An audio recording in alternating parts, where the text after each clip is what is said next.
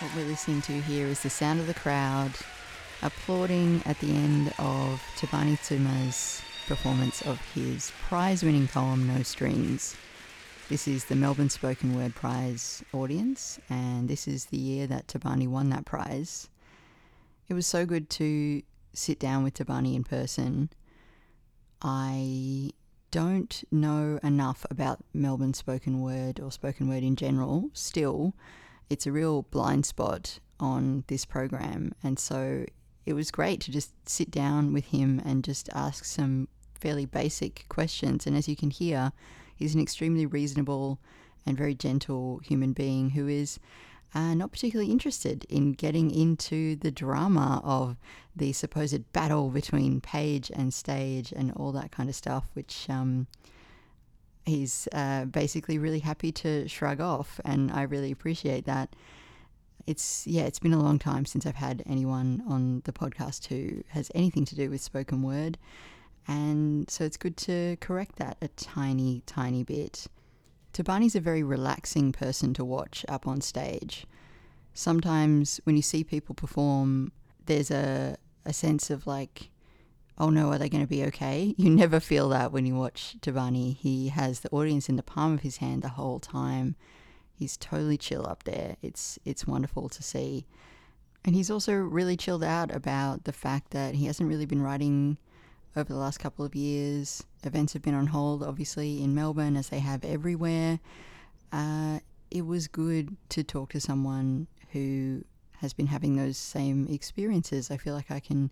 I can put down some of the anxieties that have been driving me in the past couple of episodes.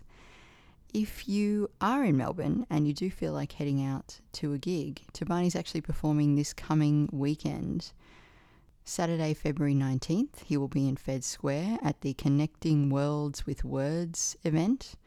This is a very cool kind of hybrid um, video link and in person performance. There will be poets in Bunjil Place, in, out in Casey, then others performing in Fed Square in the centre of Melbourne, and then at the Herald Theatre in Auckland. They're all going to be linked up. It's going to be one crazy, huge night of performers talking to each other across time and space.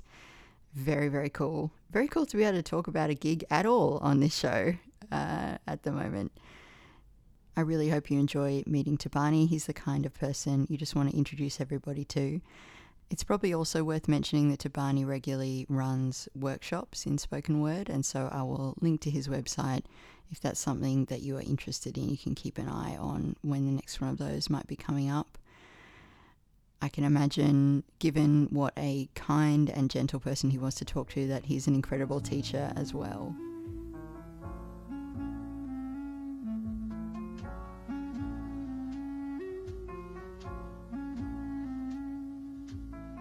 Think the first time I saw you perform was at the Spiegel tent, and I think that that was 2018. But would that would, would that have been too early?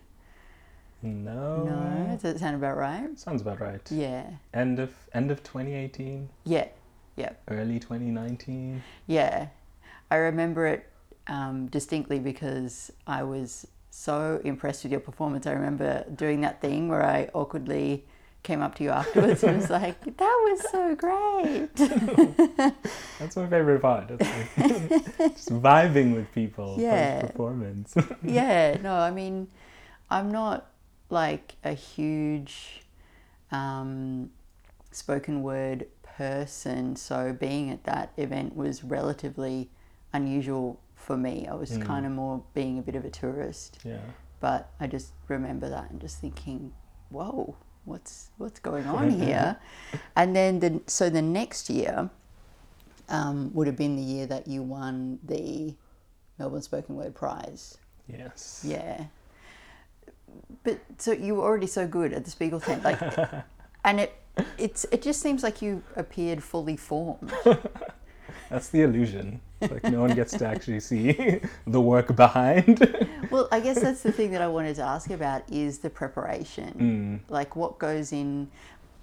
Rewinding to that sort of time period, 2018, Yeah. 2019, were you doing a lot of open mics? Were you doing a lot of pacing around the house talking to yourself, which is my preferred mode? what what were you doing Bit of both. Yeah. I feel like I definitely my mindset was use open mics like the gym, yeah, and that's where I refine the muscles yeah, and put in a like a regular practice. Because I feel like 20, 2018, 2019, I was going to a lot of open mics. Like Um, yeah. I mean, something on every I night. could, yeah, exactly. Yeah, So everyone that I could get my hands on, I would just go yeah, read, yeah. get a feel.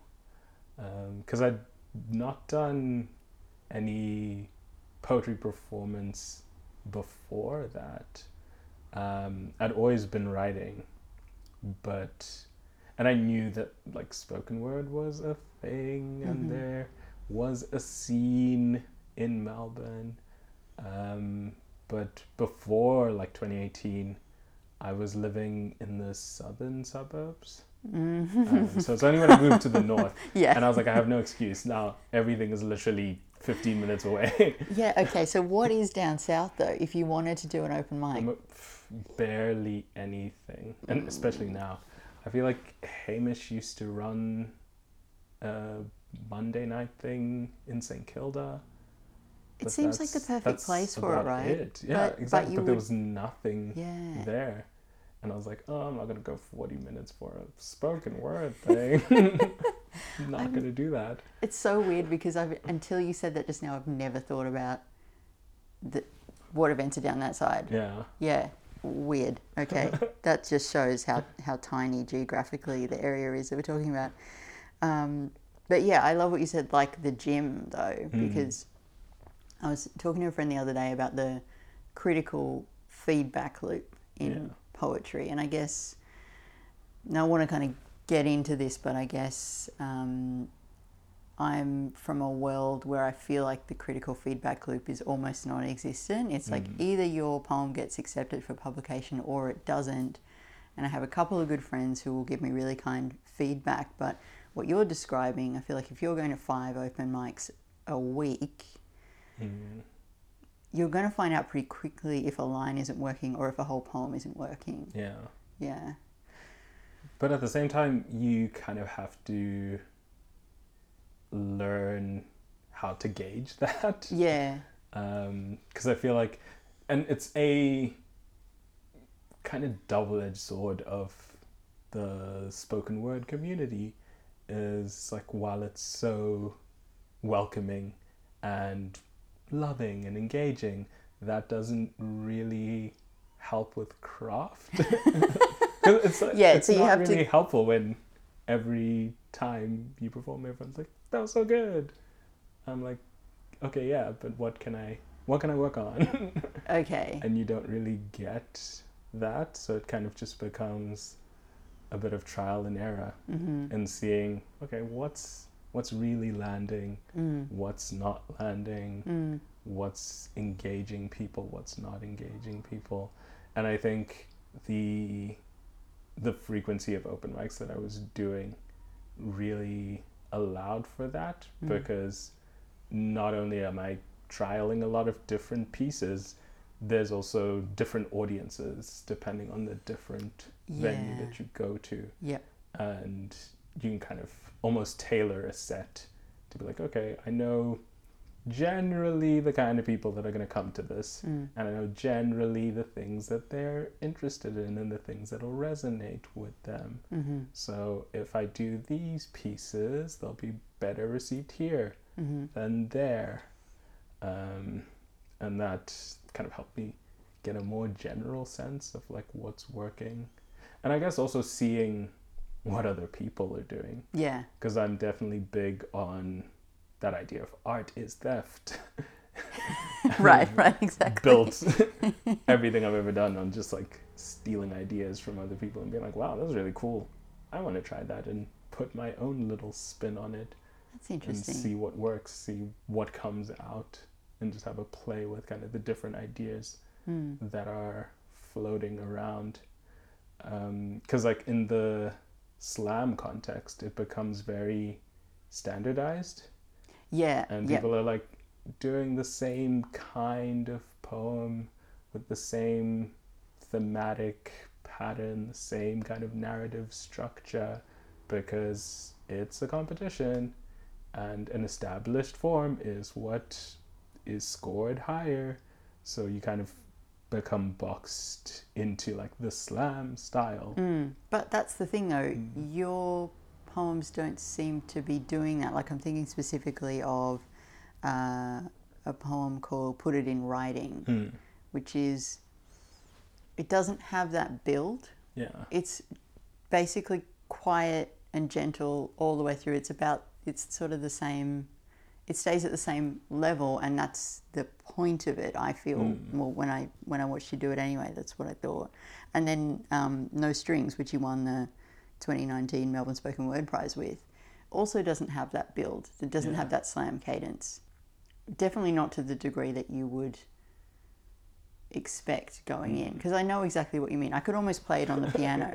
exactly. Why do you think that exists? Like, I think largely it's partly because of the competition and it you know it's it's like with any standardized type of testing um, right? once a cracked formula is hit for scoring well everyone sees that okay this is the kind of poem that i should be writing. And it it becomes a genre in and of itself. Because it's something i find very interesting is that there's not as much discourse or at least i'm not engaged in as much discourse around form as an element of spoken word. Mm. It's like when when we're talking about form it's usually just limited to page poetry.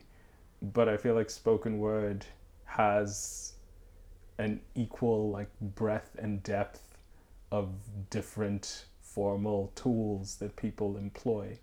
Um, so with slam it becomes the slam form that everyone sees as popularized everyone sees as getting the good scores. Yeah. so everyone just imitates that form because that's what will kind of progress you in the slam realm Mm. But surely, if you came in with something totally different, Yeah. it would make you stand out. Yeah, and I guess that's what I've built my slam success on. There you go. Yeah, exactly. is just doing the opposite of the slam norm. Yeah, that. Well, one of the lines in one of the phrases in um, No Strings is performing a cadence, Mm. which in that context you're talking about patriarchal expectations and expectations of, I guess, the theme of that poem is to be a real boy. Yeah. The idea of being a real boy, but I think it also carries over. You know, when I Mm. when you use that phrase, I thought, yeah, and also the, the cadence the of actual performative element of it. Yeah, but I've boxed you in already, like way earlier than I than I was um, planning to because I wanted to ask how how comfortable you are with these terms like performance poet, Mm. spoken word poet. Um, are they useful? Uh, Do they fit comfortably? Are they just annoying? I I think it depends on the day for me, really. Mm. It's and it extends beyond just poetry. It's the idea of labels in general. They can be useful, but they can also be detrimental. Mm. Um, so it's I'm still discovering which fits best, which best describes my style. Mm. Um, and I guess it's it becomes helpful as like a heuristic tool for like this is the kind of poet I am. Mm. so this is these are the kind of spaces that I should be platformed on. Mm. Um, but I I feel like craft evolves so much that I I don't ever see myself settling on just like one type Yeah. of thing. Mm. Um, and I'm always interested in like exploring new ideas and exploring new forms, exploring new things. Um, but I wonder if it ever fits under any umbrella term. Yeah. Like, am I just a perform? Is performing like what does it mean to be a slam poet? What does it mean to be a performance poet? What does it mean to be a spoken word Yeah. artist? It's like Yeah. what what are the parameters that we're kind of defining around the genres? Um, Yeah. So I not- kind of jump between. Yes. Yeah, and I can I can see that. I mean, I guess the thing that is pretty clear is that you are a great performer. You love performing, and the thing that really, I think, at that performance at the Spiegel tent that really stood out to me was you were just so undefended up there in a way that none of the other performers. I mean, it's hard to get up on stage, and that venue is gorgeous and terrifying. And you know, I have never performed there, but I understand why a lot of people walk up to that mic in that sort of. There's a bit of a swagger, but there's a bit of hmm. tenseness, kind of like, "Oh fuck you," you know. I'm up here and you're going to listen to me, but yeah. you seemed relaxed and comfortable and you wa- like you wanted to be there Mm, and you were happy to be there yeah. so that that performance um, thing seems to be a pretty like i'm guessing that will be a constant in some way Yeah, Yeah. definitely. Mm. And I guess I, because I did a lot of public speaking and like debate right um, back in high school, so I've always been comfortable in front of a crowd. I'd actually go as far to say that I'm more comfortable in front of a crowd than Uh-huh. I am in like one-on-one interactions. i'm so sorry about this it's totally fine. it's good exposure therapy. yeah especially, especially yeah 2022 Yeah. Mm. Um, I don't know. I feel like there's a there's less intimacy in like a crowd performance, and especially with venues like the Spiegel tent. It's like bright lights. You can't see anybody's faces. yeah it's just it's when I'm on stage. I feel like it's just me there, yeah and I don't really see the crowd. Well, depending on what kind of stage it is. Well, yeah. Well, let's fast forward then to the La Mama Banksia Festival Mm. that we both got to perform at at the end of last year, and uh, your your venue, as, as it was, was um, at the top of the stairs out the very front of the property. Mm. So you were basically performing to the people who were there for the festival, but also passers by. How did that feel? It was it was interesting because it was I've never performed in a space like that before. Mm. Um, so I think there I was more focused on the audience. I was like, "Ooh, who's who's coming? Who's stopping? Who's Yeah, yeah, who's yeah. continuing by? Who's who? What are they noticing? Mm. Um, how much attention are they paying? But at the same time, it becomes it almost becomes an element of the performance. It's like the external bustle, the ambience of the street. Mm. You you kind of it blends with your performance, which is something that I feel like if I was to do a more like dedicated set that's focused on incorporating the environment, um, I think it would be an interesting kind of interplay between the poems themselves and the environment as part of the performance Yeah, just kind of Um, respond. respond to Yeah. the organic nature and like the realness of life happening Mm. Because it's yeah it's that idea poetry in motion Yeah, I can see you taking something like that on pretty pretty Yeah. easily. Um, so you performed No Strings at La Mama as well, and Mm. I wondered. Well, first of all, I wondered about the preparation for that gig because, you know, in the lead up to it, we were all like, "Is it going to happen?" It was pushed Mm. forward by two or three months. Um, there weren't open mics to go to. Yeah. how did it feel to to work up to it? And then how did it feel to do that poem again after so long? Yeah so it was surreal um, because i felt heavily out of practice. I had not oh i'd not done a well i did a live gig a couple i, I think a month or two before. Oh yeah? But even then it was just like the the sensory overload of being in front of a crowd again mm. and engaging with the audience it's like i felt less less familiar Mm. with the performance space than I have in the past. Uh, but still, like super exhilarating and super beautiful to do. Um, but it's always I love kind of my relationship with past pieces. Mm. It's it's like having a conversation with a past version of myself Yeah, yeah. and being like, oh, you felt these feelings and thought these thoughts, and I guess that's like the archival nature of poetry is Mm. we're recording snapshots of experience and emotion. Uh, so it's always fun to like look back and like, huh, interesting, because I feel like I never perform the same poem twice. So very like every every new performance, depending on how I'm feeling that day, depending on where I'm at, Mm. it influences what the performance will be like. Um, so just kind of that interplay Yeah. between myself, I guess it's all. Yeah, they're kind of moving Mm. and evolving. Yeah. Um, yeah, it's it's funny having this conversation because we're talking about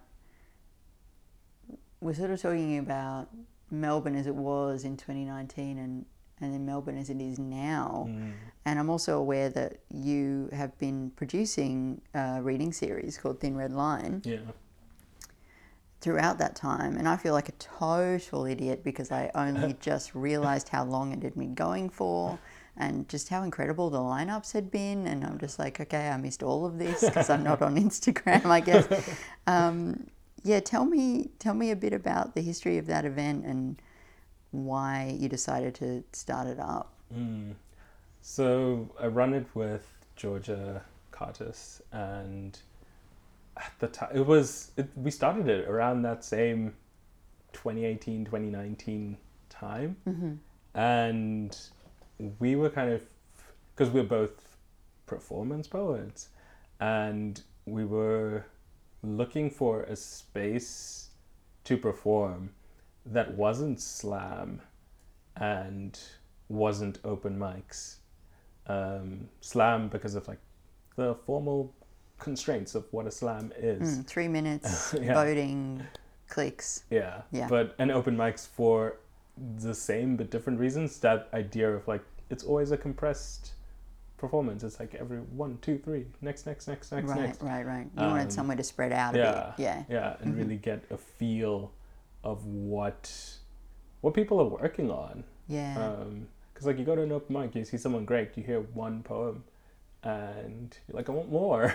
and it might be their best thing that Yeah. they've ever written and they're just doing they're it over and doing it over over again. and over again. yeah. uh, exactly. So we're like, yeah, let's start a thing where um, we have no open mic. We only pick features, and we give them twenty minutes to just go crazy and do whatever it is 20 minutes. they want to do. That's really Um, generous. yeah. I would be scared. Because It some people's by, 20 minutes yeah. is 40 minutes. Exactly. I know doing having done a reading series where people got 10 and took 20. to 20. Yeah. Yeah. I mean, and we play it loose. So it's like, Okay. yeah, 20, but You're not going to ring a bell. yeah, exactly. Um, like, we'll give you enough time hmm to do whatever it is that you need to do. And yeah, it's been really cool. And the great thing about curating is you can just pick all the artists that you want to see more of. Yeah. Um, so in that sense, it's like we just get our favorite poets at the time Yeah. and be like, let's ask them if they want to feature. And nobody's turned us down yet. So. but I feel like, I mean, yes, that's part of it. But when I was looking at the lineups, I was Mm. like, oh, there seems to be a bit of a production decision here to Yeah. not bother with is this person known for performance or are they Mm. known for just being published in books? yeah. Um, is there an intention to mix it up or are you truly just picking people that you like? There's definitely an intention because Yeah. it's the like one of the other elements that went into the formation of the idea was kind of this page versus performance battle Yeah, that's always ba- going The on. battle, the, The world's battle most between- boring battle. Very niche. Yeah. it's like if you're not part of it, you don't know anything about it. but it's also like I don't know. I feel like as far as the battle goes, is um, well, no. I mean, how how do you see that actual? If it's a battle, how do you see it playing out in reality? in reality i don't know it's i think it's it's largely just a misunderstanding. Yeah, um because like 99% of the time both page poets and we're doing the same thing. It's all poetry. Um and we wanted to kind of create a space that's like you can be a page poet and perform or you can be a performance poet and write like page stuff and still perform it. I think the like the main underpinning is that you know poetry is a sonic art form. It's like it has sound it has rhythm it has life it's dynamic. So the different interpretations of that it's like they don't really matter. Um, and we kind of wanted to because i feel like there's a large association with like page poetry and academia. Yeah, um, and then performance poetry is like more free and fun. And it's like page poetry is formal and strict and to the meter and to the form. But it's not the case at all. It's like it's Well, I think if anything, um, spoken word and performance poetry relies much more heavily on formal constraint and rhyme yeah for the mnemonic uh, for mnemonic reasons. Mm. And here in Melbourne, like this is getting very Melbourne centric, but there's a pretty strong center of gravity around the uni, and that means that there's a certain type of, like you said, academic writing that, that comes out of that pretty Yeah. naturally.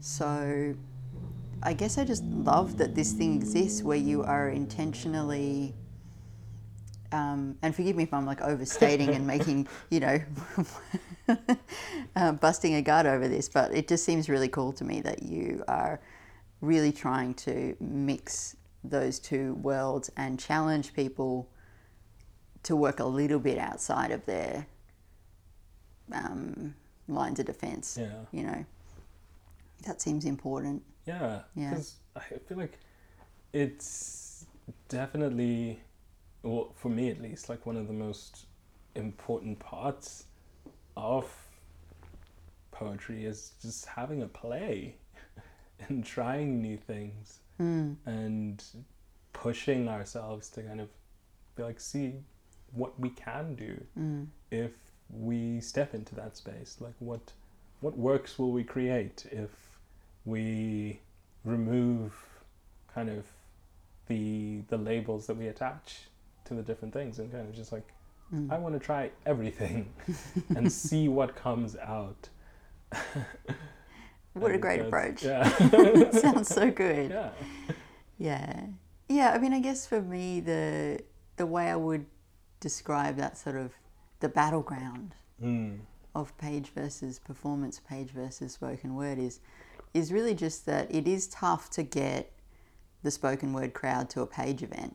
And it's very tough to get the page crowd to a spoken word event. I don't see the same people Yeah. uh, at either, but because I'm I'm uh, out of touch, I haven't been to Thin Red Line, but I imagine I imagine that that crowd would have elements of both, both, you yeah. know. Because I mean, at the end of the day, people come to see the people that they know Yeah, and that they like. But if you are intentionally kind of throwing these two worlds together, Together, then yeah. yeah. Um, and I don't know, is it if it's about winning people over to Either side. yeah either side? I don't know. It's just so hard to get away from this like it's like yeah the binary, which is as you said up top, like really kind of pointless. Mm. Um, yeah. So when did you move to Melbourne? Oof. 2014? 2014. 2014, 2015? Okay. Yeah. Um, and in the time between moving here and try, uh, stepping into the poetry world, was it something that was on your mind, or was it something you just decided to try one day and it fit? Or Just decided to try. that's amazing. I mean, I'd always been writing poetry. okay. So that's been a constant since maybe primary school. Mm. Um, but performing was never really on my radar. hmm And I'm not even sure how I stumbled onto it here. Like, I can't remember what it was that it like it must have just been like a social media post. I was like, oh, that's interesting. Yeah, I could What try is that, out. Yeah. Okay, check it out and Yeah. see what happened. Um, and that was at Afro Hub, which no Oh, longer yeah. exists. Oh, that Uh, place was It was awesome. So good, yeah. Yeah. So I think I was, and I guess also just looking for a sense of community. I was like, yeah, let, I want to meet some cool artsy people. yeah. Um, I was like, yeah, let me go check this out. And I had some poems. I was like, I'll get on the open mic and read some poems. And then they offered me a feature, and I was like, what's a feature? Hell yeah. I was like, okay, I'll yeah, I'll do it. I'm down. That's so good. Um, and then I've just been in love with it and part of it since. Yeah. So yeah, uh, Afro Hub was so good. Yeah. Um, yeah, I guess I ask because it sounds like you didn't move here for the poetry, but once Yeah. you found it, it was like that was the thing that Mm, kept you going out every night. And yeah. Yeah. 100%. For especially 20, 2018 to like 2020, that was like my primary social activity. yeah, yeah, It's like all my friends are poets. I'm just gonna go to poetry gigs, and that's me getting out the house. yeah, yeah. And that was like I remember um, Annie Sola used to put a post up on the Melbourne Spoken Word Facebook page. It was like gigs this week. Yeah, exactly. It's and it's like, boom, there's my week Yeah, sorted. Yeah, yeah. Um, well, so not to like turn all maudlin, but what, wh- where do you see, uh, how do you see the that growing back Hmm. In what sense? In then over the next sort of six months, Yeah. year? Are there events you think will never come back because people have moved on? Hmm. Uh, do are we destined to just sit at our desk jobs and never go to a poetry gig again? I think it's a matter of time. Because at the end of the day, the people are there. The people who want to go to the gigs, the people who want to perform at the gigs, Mm, they're there. mm, And I feel like we're all just waiting for the right time yeah, to go back, but nobody knows when that is yeah, or what that's gonna look like. yeah. But I feel like there's that the the, the desire Mm. is still there. I'm really glad So to hear you say that. From Yeah. there, it's just just a waiting game. Yeah. At least that's what I'm doing. I'm just waiting. Yeah, I mean, I am too. I mean, I went to a book launch last night at the Alderman Hmm. and nearly like I was just getting all teary because I was like, "We're here! We're this thing didn't get rescheduled even once." And there were so many people there. Mm. Uh, it was just beautiful, you know. Um, so that that that can happen, Yeah. but as a as an event producer, I know just the fear of like if I book a venue and book some features, Mm. Yeah. like what if something something? Yeah. Yeah. Like I know even for and I guess that's it's a reason that I'm grateful that we do thin red lines quarterly. Yeah, so there's three months between each gig. So that is a really we oh, have yeah, that is smart. yeah, um, like we've never been like worried. Of, I mean, we had a few gigs that we had to reschedule, but Mm. there's always been a large amount of breathing space between gigs where That, it's like yeah, we can suss out the terrain and see what's happening, and if we're gonna move something, we're moving it at least a month before it was even scheduled to happen. yeah, yeah. That's really sane. Mm. Yeah. That's really good. Well, I'm interested in because, yeah, again, looking at those thin red line uh, lineups, I'm thinking about this is such an interesting collection of people, and yeah, I'm I'm wondering whose whose work is interesting you at the moment. Who are you reading and listening to and talking to that's like exciting you or challenging, making you think in different ways? Everyone. Everyone. Can't let you off that All easy. No, no, you have to name names. I lately I haven't actually been reading much poetry lately. I've been more sucked into short stories. Oh, really? yeah. Yeah, right. Um, so Robert Robert Zeleny, believe his name is. Mhm. probably needs to be checked. I can check that. um, yep. But he has this collection, um, the the doors of his face, the lamps of something. I'm terrible at names and titles, um, but it's basically like sci-fi Uh-huh. short stories, hmm and it had been like on my to-read list for the longest time, um, and I recently picked it up, and have just been sucked in. And I find like lately I've not had the concentration span for like big chunks of work. That's Yeah. why short stories are great. I Yeah. can just like dip in, get the fix, and move on.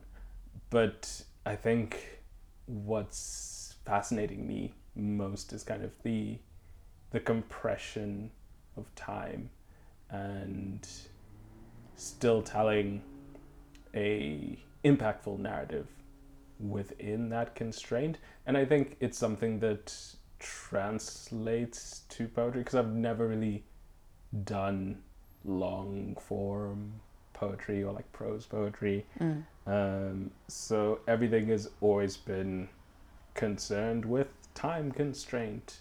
And i'm just fascinated in like how much you can fill a space without losing an audience Yeah. and still still getting a message across still telling something um, and since it's a sci-fi collection it's peak dystopia vibes which right now seem to resonate for some unknown yeah. reason that's I mean that's probably why I couldn't read something like that right now, but I get what you mean.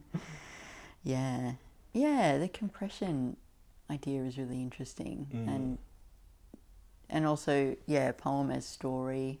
yeah I mean, I am desperately trying searching my mind for the name of this poet who I've seen at a, a number of gigs who just gets up and um, I feel terrible I can't remember his name, but he just he kind of wanders into the room Hmm. and then someone notices that he's there and then it's like oh you know should we should we ask him to to do a poem and then he just tells a little story about his life. Yeah.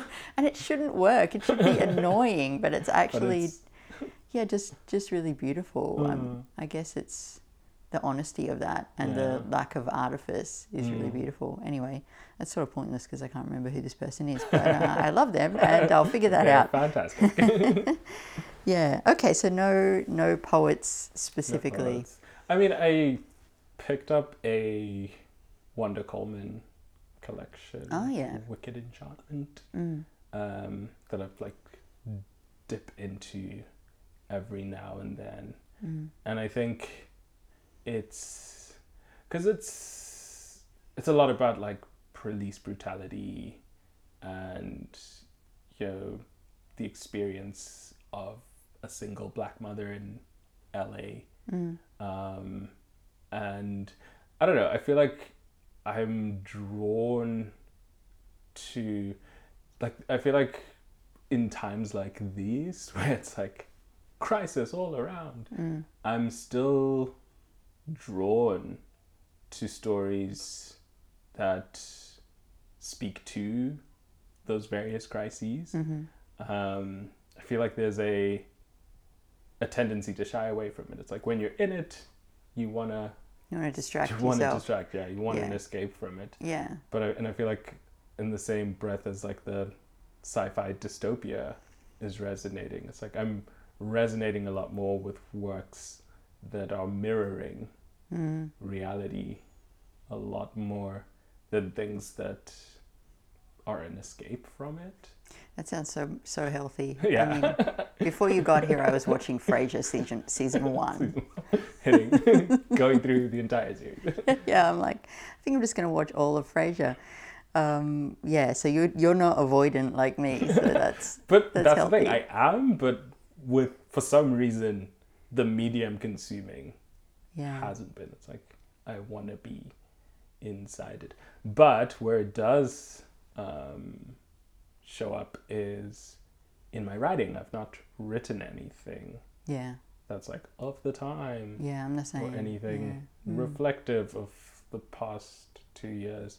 I feel like everything I've written in the past two years has just been like completely left of field to an accurate reflection of reality. Mm. Is Um, it stuff you want to keep? Sometimes. Yeah. Mm. I don't know. I have this. I feel like currently I'm in a weird relationship with my work where I kind of just like hate everything Yeah, I've same. ever written and am writing, and I'm like, oh my gosh, this is just all garbage. I should throw this all away. Well, Um, maybe that means you're at a point of evolution. yeah, Yeah. and I guess I guess it's about figuring out what the next phase is gonna look like. Yeah. um, which is nice. Like I always like to be stepping into something new and stepping into something different. Mm. Mm. Um, so I feel like a lot of my recent writing has kind of just been like shaking off the old, yeah. Yeah. um, like while writing it. finding what direction I really want to go. Because there's really there's nothing I really want to write about. Same. currently. I'm so I'm relieved like, to hear you say this. Yeah, I'm like I don't really want to write about anything. Same. Um, and I st- but I still want to write. Yeah, it'd but be there's great. Nothing, there's nothing like I'm not feeling particularly like drawn to anything Yeah. or anything that I really want to explore. So it's like there's nothing that's I want to say right now, um, which I guess is always a good time to listen. It's a good time to listen, Mm. absolutely. I I should read some Wanda Coleman. That Yeah. I wish that I knew more about her work. Oh yeah, definitely Yeah, give it a look. yeah. But maybe when things are, it's yeah, it'll take you through the motions. Right, right. Yeah, okay. Which. I like, you know. I guess I'm drawn to media that makes me feel something. Yeah. Yeah, well, I guess when you encounter it in a poem, it's got a shape and it's got Mm. a, um, not exactly a beginning, middle, and end, but Yeah. you know, there's a structure there. Mm. Um, whereas there's no real structure to the news. It's just like a cascade of Non-stop. yeah, yeah. I was talking to a friend earlier this morning who was like, "It's just the same five things every day." On loop. yeah, pretty much. This is a question that I've been asking my interviewees in succession, and um, and I'm interested to hear all the different answers. Mm. Um, which is, what do you think we need more of? Slash, what do you wish you would see less of or hear less of in terms of poetry? Mm. Like, what comes up over and over that you're like, oh, this again? Just again. And what do you see that you're like, yes, more of that? Mm. For me, it would be more fun. Yeah, I feel like I'm on the say on that wavelength. More play, Mm. just more experimentation, um, and I, I want to say more joy, because I don't know, and maybe it's just I'm more drawn to reading morbid poetry, but I feel like the, and I feel like that's that's like a canonical association. It's like poetry and sadness Yeah. go hand in hand. Mm. Um, but there is a lot of joyful poetry out there Yeah. I Um, mean, so- wasn't that that Ross Gay book that was Yeah. just literally poems of joy? or of joy. Yeah. yeah. Yeah. So I want to see more of that, but that's not necessarily like uh, because there's a lack of it. It's I need to read more joy poetry Yeah. and not um, more sad, stark reality poetry.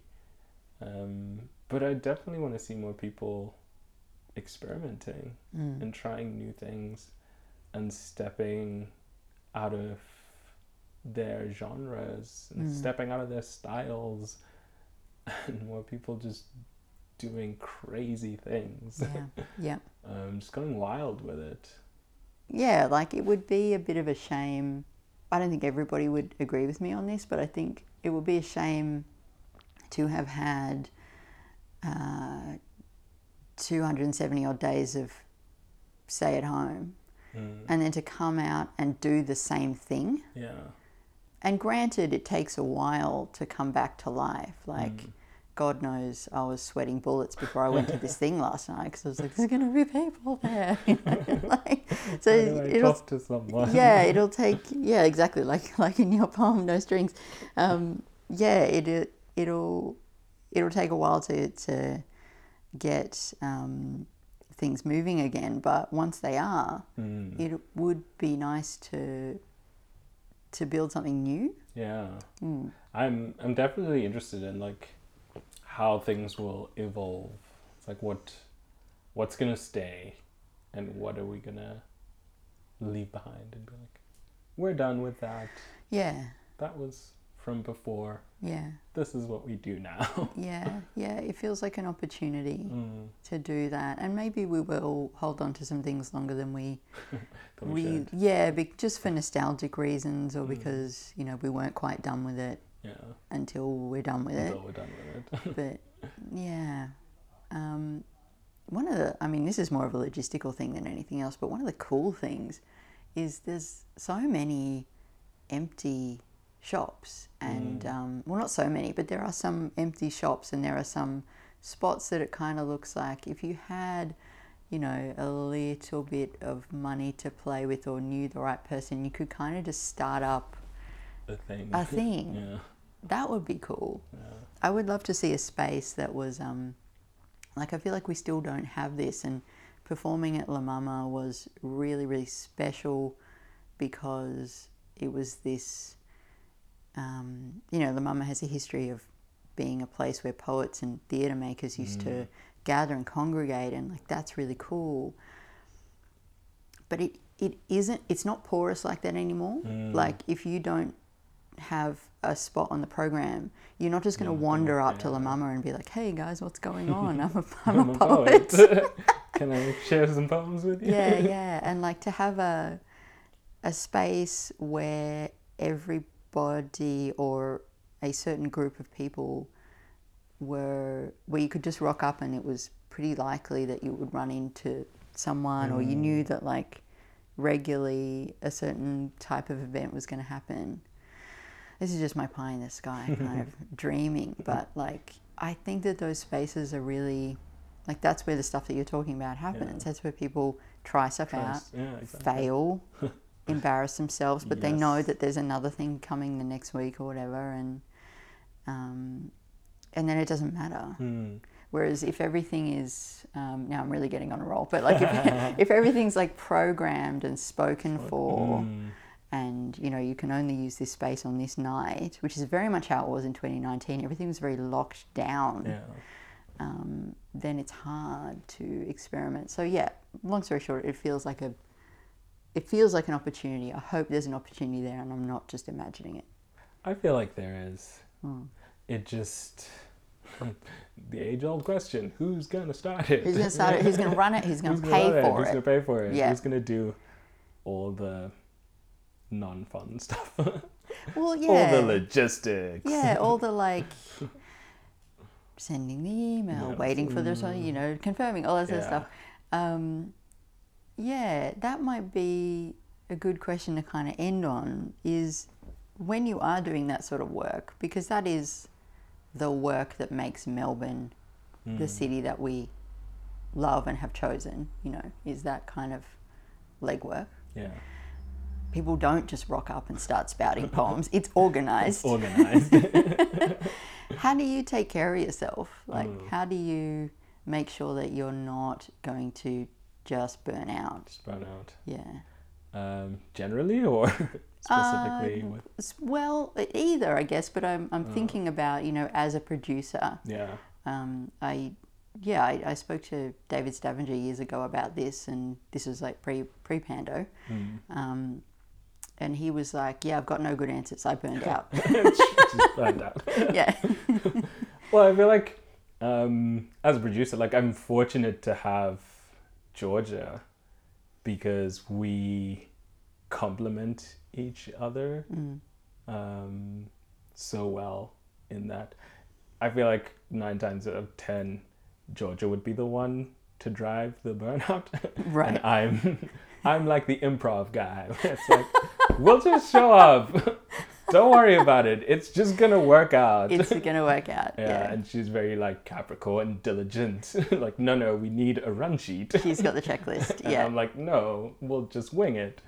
Um, so I think in that regard, like we we both give each other what's missing, Mm-hmm. um, and they so they give me the discipline, and I give them the freedom, Mm-hmm. and that levels us out Yeah. and allows us to kind of operate at a functional playing field Yeah. throughout the year. Um, but I think it's also just about knowing knowing our limits. Mm-hmm. Um, because as much as we love thin red lines, we we put ourselves first, and we're like, if we're too busy or too stressed to do this, we'll leave it and do it next month. Mm-hmm. Mm-hmm. Um, we're not trying to crash in the pursuit of creating something.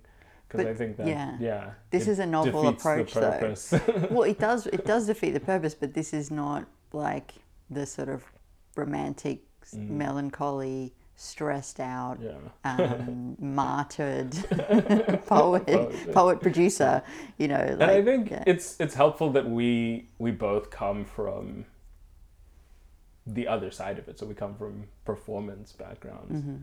Um, so we approach it as performers and be like, okay, we're not just gonna be, you know, book smart about this. We're not just gonna look at this as like a logical project. Mm. We're gonna look at it. If we were performing, how would we want the space to play out? How would we want things to happen? Mm. how would we want correspondence what would we want to make sure is taken care of yeah. um, and that helps us to kind of do it as artists rather than as like curators and producers like we're looking at putting the artist first. Yeah, yeah, and you know Um, exactly as you say, like you know what it feels like when something's well organized and Yeah. you feel taken care of, and exactly. you know it's going to be okay, so we just make sure those boxes are ticked and everything's fine. And then have fun. yeah the rest will it'll work itself out. At least that's that's my side. I'm like